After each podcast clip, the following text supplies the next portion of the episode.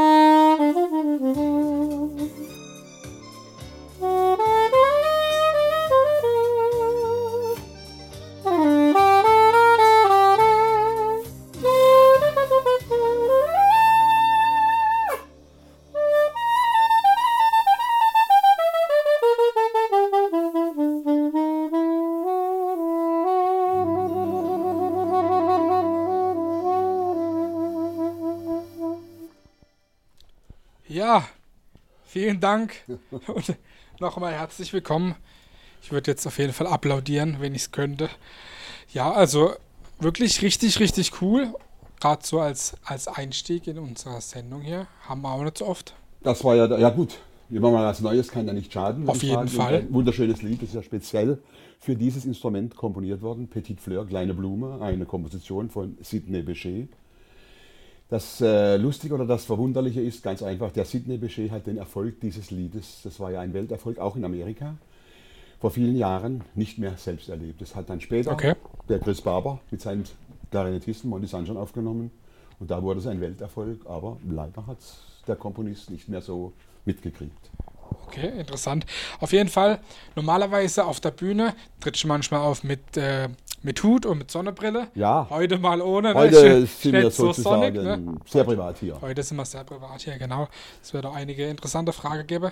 Ich meine, ähm, viele Leute, gerade hier in der Region oder generell Leute, die sich vor allen Dingen mit, ähm, mit, mit Blasmusik oder auch mit Saxophon auskennen, die kennen dich, weil du wirklich in der Szene oder auch generell ein Weltstar bist in dem, was du, in dem, was du machst, weil wenn man sich auch mal im Internet schlau liest oder mal auf YouTube guckt, das sind ja wirklich auch Millionen von Klicks und wirklich ähm, Erfolge da und auch Mhm. schon, schon früher, früher gewesen. Erzähl mal kurz vielleicht ein bisschen was von deinem Werdegang oder wie auch dein Künstlername Pete Text zustande gekommen ist. Jawohl, kein Problem. Also angefangen habe ich mit, äh, mit sieben Jahren mit Klavierunterricht. Äh, Ich wollte aber, das war so Pflicht, weil mein Vater war begeisterter Sänger, Amateursänger und er hat jemand gebraucht, der ihn begleitet. Und dann habe ich Klavier Klar. lernen dürfen müssen, sozusagen. Und ja, aber ich wollte dann, sag, eigentlich wollte ich Saxophon lernen von vornherein, weil damals gab es ja die großen Shows mit Willy Berking, Max Greger und die ganzen Bands. Da war immer ein Saxophonist dabei. Wenn der ein Solo gehabt hat, habe ich gedacht, das wär's, das wär's. Ja, ja. Und ähm, ja, äh, da habe ich aber angefangen, Klarinette zu lernen, denn damals war es einfach so üblich, dass man, bevor man Saxophon spielt, Klarinette spielt. Später bin ich dann auf die Musikhochschule habe Klarinette studiert, habe auch in dieser Zeit ganz, ganz viele äh, professionell, war, war zwei Jahre lang mit einer Profiband unterwegs, habe dann beim Südwestfunk ge gearbeitet und vorher habe ich im Symphonieorchester bei vielen Konzerten mitgewirkt als Klarinettist, Saxophonist, Bassklarinette, Kontrabassklarinette und Saxophon. Und auch äh, als das, das tolle Orchester Rolf Hans Müller noch gegeben hat, habe ich da auch immer im Saxophonsatz mitgespielt als Aushilfe und bei Konzerten oder bei Tourneen. Ja, und äh, irgendwann hatte ich dann die Idee, einen Solotitel aufzunehmen. Vier, vier Titel habe ich aufgenommen. Mhm. Einer davon war Slow Motion. Der weltbekannte Hit. Ja, wunderbar, natürlich. Das hat mir weitergeholfen, klar. Das glaube ich. Äh, muss ich aber dazu bemerken, äh, der Produzent, der das gemacht hat, oder mit dem ich das zusammen gemacht habe, der hatte äh, lange, lange, lange gebraucht, bis er eine Schallplattenfirma gefunden hat. Das wollte am Anfang kein Mensch. Dann gab es eine kleine Firma, die hatten gerade angefangen und äh, die hatten nicht viel. Die haben gedacht, naja, nehmen wir das mal mit, schaden kann es nicht. Mhm. Und das wurde dann ein Welterfolg. Also ich kann nur sagen, zu dieser Zeit gab es in Deutschland 70.000 Musikboxen. Und das war ganz wichtig, dass man da drin war. Und dieses, dieses Liedchen war in 70.000 Musikboxen. Überall. Ja, und das gehört auch heute noch zum Standardrepertoire. Und bevor dieses veröffentlicht wurde, da hat man sich Gedanken gemacht über einen Künstlernamen. Das, und das war folgendes. Man hat gesagt, als Saxophon, nehmen wir mal das englische Sex. Saxophon, ja, mit Sex mit A ja. natürlich. Und dann hat der Anfang war Pete Tex and his Sex. Aha. Das war aber, es hat sich herausgestellt, es war ein bisschen zu umständlich. Und zu lange vielleicht auch ja, für, für eine Person. Ja, genau, genau. Ja, und nicht nur das, aber auch für, für den Endverbraucher, der sich ja nicht unbedingt mit größer und länger mit befassen will. Der sagt sich einfach P-Tex und das reicht. Ja. Man, mhm. musste, man hat halt auch erklärt, dass das eine Instrumentalnummer ist, P-Tex and his 6, ja. Aber es hat den Welterfolg nicht verhindert.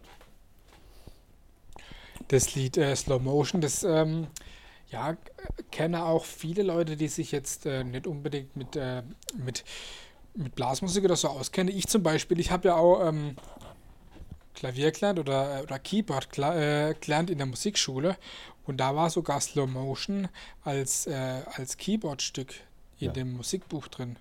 Ja, ja, klar. Und da habe ich dann, äh, da, das war zu, sozusagen meine erste, als Kind meine erste äh, Begegnung mit P-Tex, obwohl ich noch gar nicht wusste, wer ah, ja. P-Tex war. Freut einem doch immer sowas zu hören. Ja, und wenn dann, äh, wenn man dann wirklich äh, mal den Namen oder dich kennenlernt, ich meine, wir kennen uns ja auch schon, schon ein bisschen, aber dann äh, kramt man mal irgendwie, weil man umzieht, kommt man in seine alte Keyboard-Bücher in, mhm. die, um die, in die Hände, blättert durch und dann sieht man dann das Lied und denkt, Verrückte ja. Sache, ne? Ja, so, das, ähm, so spielt das Leben.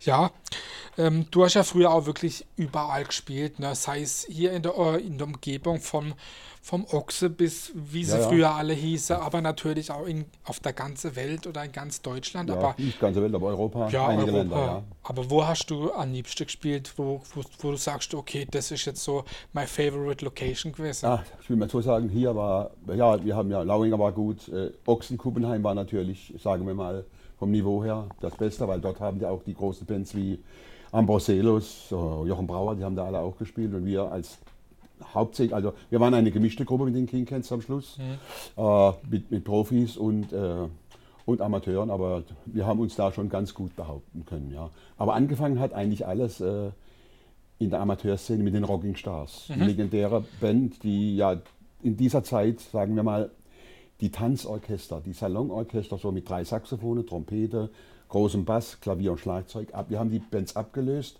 weil wir haben einfach uns die, die Schallplatten besorgt. Das heißt, wir haben sie nicht immer, wir konnten sie uns gar nicht leisten am mhm. Anfang.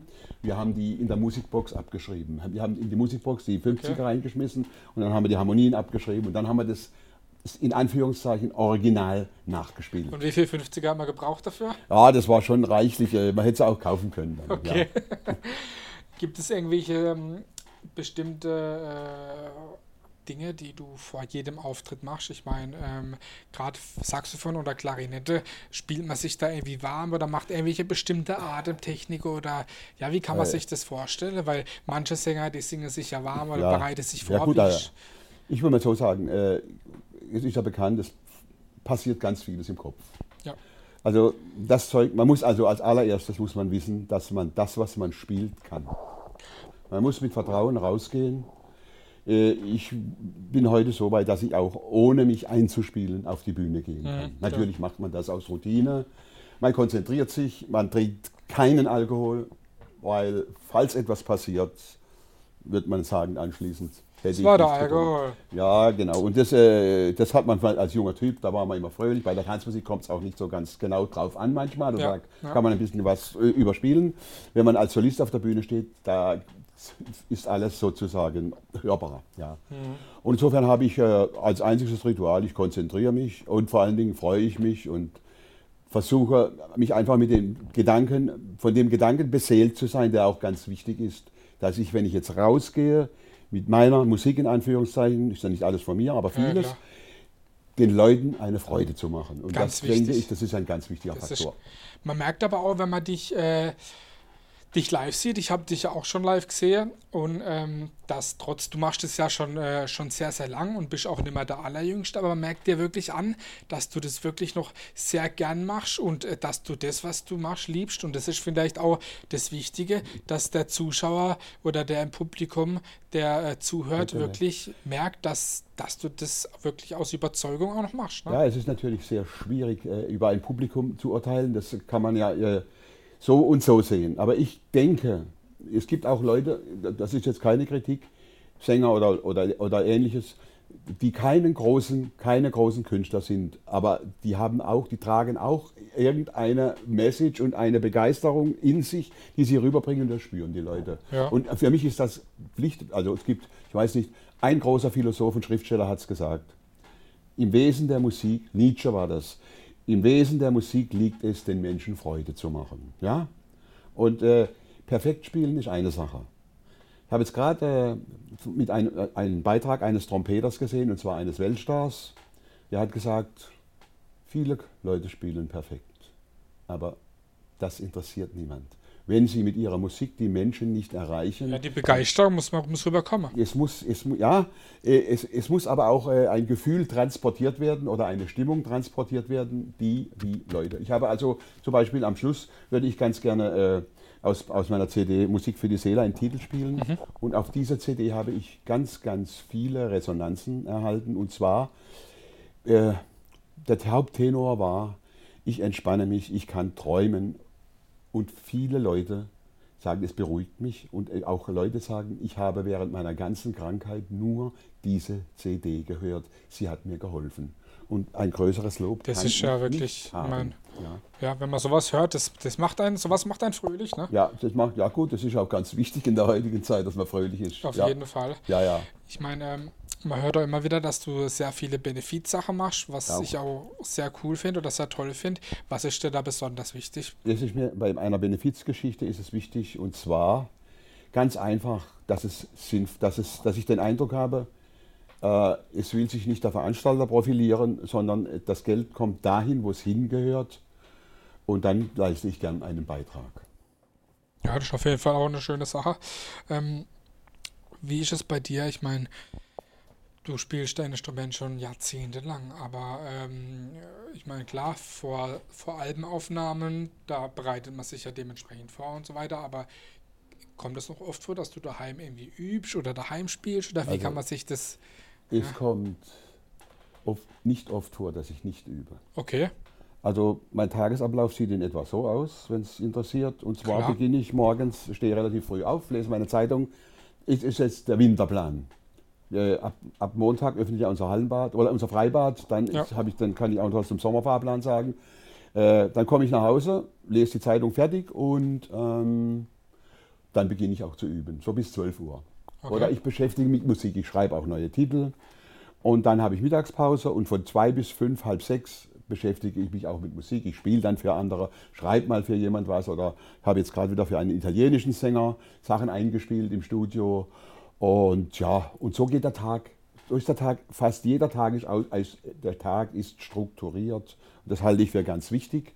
Wenn man Struktur, also ich bin ja sozusagen Rentner, mein Kollege sagt, ich wäre schon im Zugabenbereich, was natürlich stimmt. Alles, was ich mache, ist freiwillig. Ja. Aber wenn man merkt, dass es mir Spaß macht, dann finde ich das ja besonders gut. ja, auf jeden Fall. Ja, und so geht der- jeder Tag rum und dann natürlich bereite ich mich vor. Ich habe jetzt einen neuen Titel aufgenommen und habe dann, das ist eine, ja, ich möchte mal sagen, so ein musikalisches Märchen. Aha. Und zwar, es gibt dieses Saxophon auch als, als Sopransaxophon gebogen. Und das hat der Titel, und ich wollte auch mal Ukulele lernen. Oh ja. Und der Klang hat mich doch ziemlich äh, fasziniert. Und jetzt habe ich eine Geschichte geschrieben von einem kleinen Saxophon, das eine Ukulele kennenlernt und die beiden schreiben zusammen einen Hit und, oder ein Lied, das hoffentlich ein Hit wird und die spielen das zusammen. Jetzt war folgendes, habe ich gerade die Tage im Studio aufgenommen, apropos Vorbereitung, und habe ähm, das gesungen. Ich habe das dreimal durchgesungen und habe die, die Instrumentalpart habe ich zweimal gespielt und dann war das Thema erledigt. Normalerweise dauert das länger. Aha. Mein Techniker, der ja auch ein hervorragender, erstmal Techniker und Musiker ist, hat gar nichts gesagt und irgendwann habe ich gesagt, Warum sagst du nichts dazu? habe ich gesagt, hast du vielleicht gemerkt, dass ich vorbereitet war? Dann hat er gesagt, du bist immer vorbereitet. Okay. Und äh, wird es dann eigentlich ein Hit oder weiß man das nicht? Oder Das weiß man gar nicht. Das gibt, offen? nein, wenn, wenn, es, wenn es nicht gewisse Kanäle erreicht. Ja, wir haben ja in der Nein, ob es jetzt, äh, weil die sich ja treffen, die Ukulele. Ja, das ist ein schönes Lied. Die spielen Okay. dann zusammen und ja, der Schluss heißt dann die Ukulele und das Saxophon, die sind ein tolles Paar. Also sie sind, sind auf jeden Fall glücklich. Die, ja, und es geht ja weiter und das heißt, und sie spielen immer weiter, Okay. weil das Saxophon am Anfang Träum heißt und so werden wunderbar. Okay. Ja. Interessant. Wann kommt es raus? Das weiß ich noch nicht ganz genau. Wir sind jetzt noch, äh, es muss noch die Ukulele drauf gespielt Aha. werden und dann muss es noch abgemischt werden. Und dann Okay. werden wir das. Ich, dann, dann habe ich vor, ein, habe schon mit jemandem gesprochen, hab, haben wir eine ganz, sagen wir mal, eine ausgefallene Videoidee, weil äh, im öffentlich-rechtlichen äh, ist es ja sehr schwierig, äh, wenn man über 20 ist, da sozusagen stattzufinden. Deshalb werden wir den Weg des Tagesgeschäfts gehen, den aktuellen Weg mit einem originellen Video, als, Ja. vielleicht als Märchen. Da bin ich mir noch nicht ganz sicher. Okay, klingt auf jeden Fall interessant. Ja. Gab es bei dir in deiner Zeit ähm, irgendwelche Vorbilder oder Mentoren oder Leute, die dich unterstützt haben? Ich meine, klar, die Eltern bestimmt sowieso, Ja, aber als ja, Vorbilder natürlich. Also du meinst, ich habe jetzt erstmal so musikalisch verstanden. Ja, Vorbilder- klar. Musikalische Vorbilder, ganz klar. Ich habe mit einem Pianisten gespielt, früher. Das war ein Box-Fan. Und er hat, war Cassius Clay-Fan. Und der Cassius Clay hat einmal gesagt, ich habe nicht das größte Talent gehabt. Aber ich habe versucht, von allen guten Boxern das Beste herauszupicken und das zu kopieren. Und ich habe mir alles, auch, alle, alles, ob das Jazz war, ob das kommerziell auch Billy Warren und solche Dinge, hab, ich habe auch versucht, von, aus allen Stilrichtungen mir das, was, von dem ich glaube, dass es Sinn macht und dass es auch gut ist für die Kommunikation mit dem Publikum, das herauszupicken. Und das muss man dann kräftig üben. Dann sonst, wenn, wenn, sie das, wenn sie nicht fähig sind, Finger, Kopf, Mund, alles Mögliche, dann kann man diese Ideen nicht transportieren. du hast ja wirklich mit äh, sehr, sehr vielen Musikern schon zusammengespielt. Von Tony Marshall bis die Schäfer, Ricky King, Cindy und Bert, wie sie Ja. alle heißen.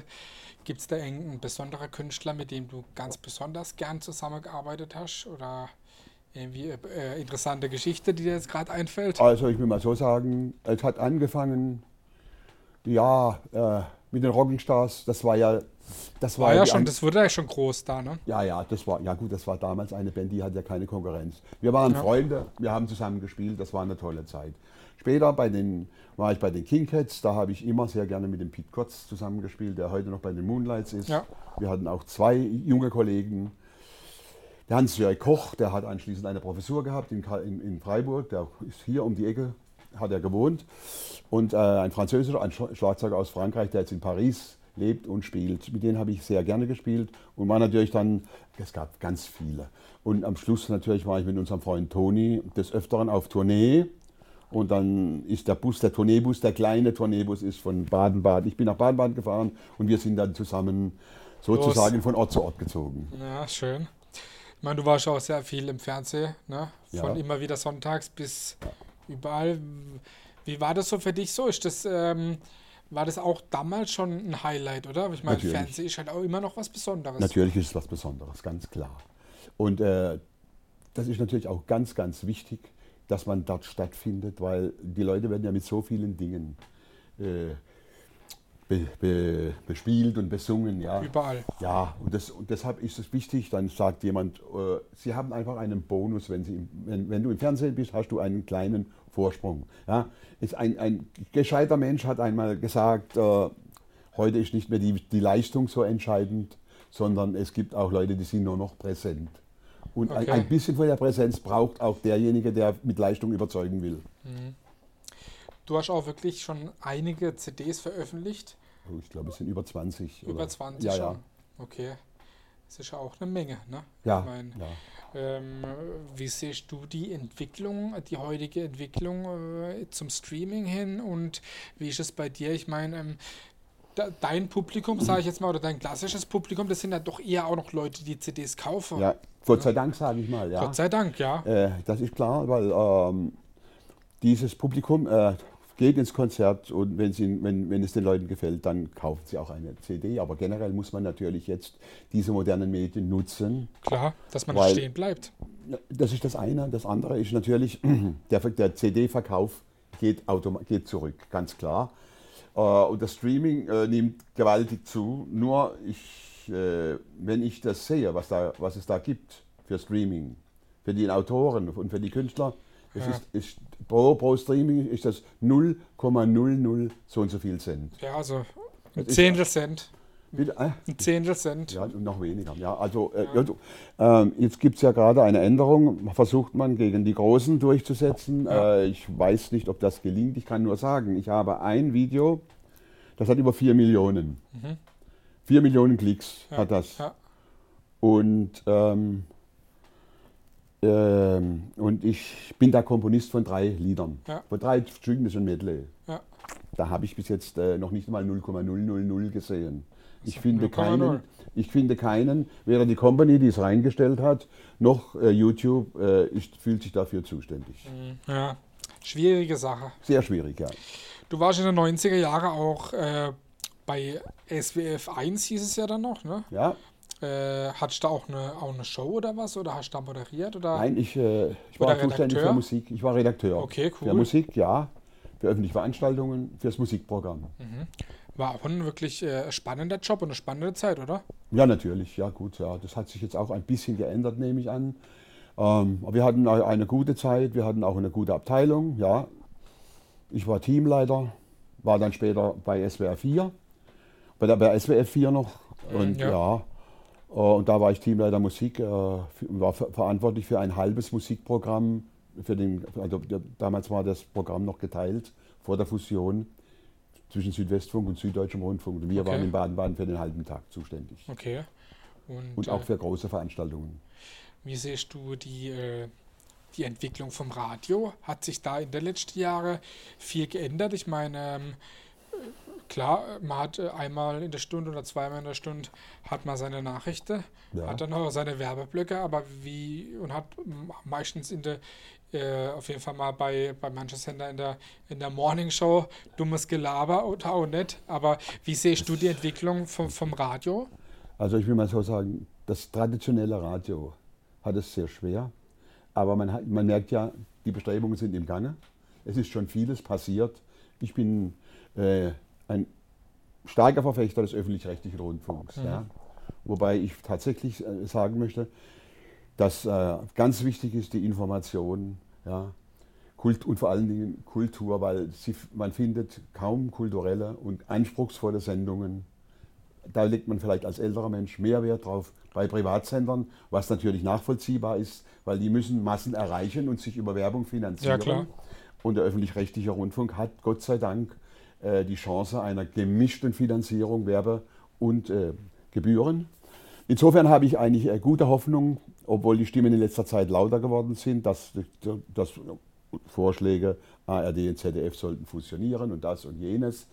Äh, ich denke, dass das keinen großen Sinn macht. Äh, wenn, sich die öffentlich-rechtlichen zeitgemäß verhalten, denke ich, sie, dass sie eine sehr gute Überlebenschance haben.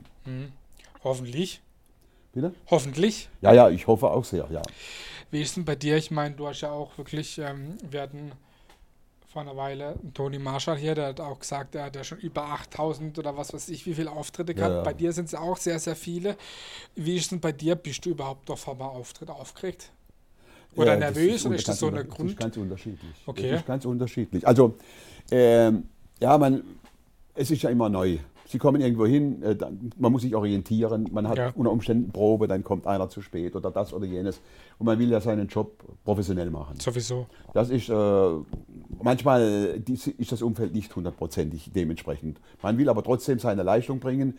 Äh, und es gibt natürlich schon, da gehöre ich auch dazu, wenn man nicht mehr aufgeregt ist oder nicht mehr diese Spannung hat, schaffe ich es, die Leute zu gewinnen, wie, wie mache ich das am besten, hm. dann, hat, dann ist, glaube ich, ein bisschen was verloren gegangen. Ja? Aber zum Beispiel, also um gerade auf die Tourneen mit Toni und mit anderen, also das ist dann ein, das ist dann nach dem dritten Tag ein eingespieltes Programm.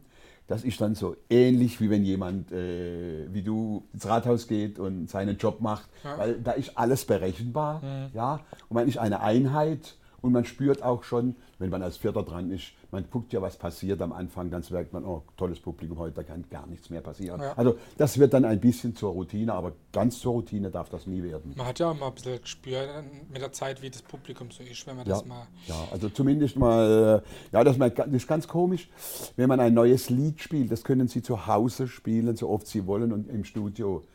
Wenn Sie auf der Bühne stehen, wissen Sie ganz genau, beim zweiten Mal, diese Stelle, in dieser Stelle geht die Spannung hm. weg. Hm. Ganz komisch.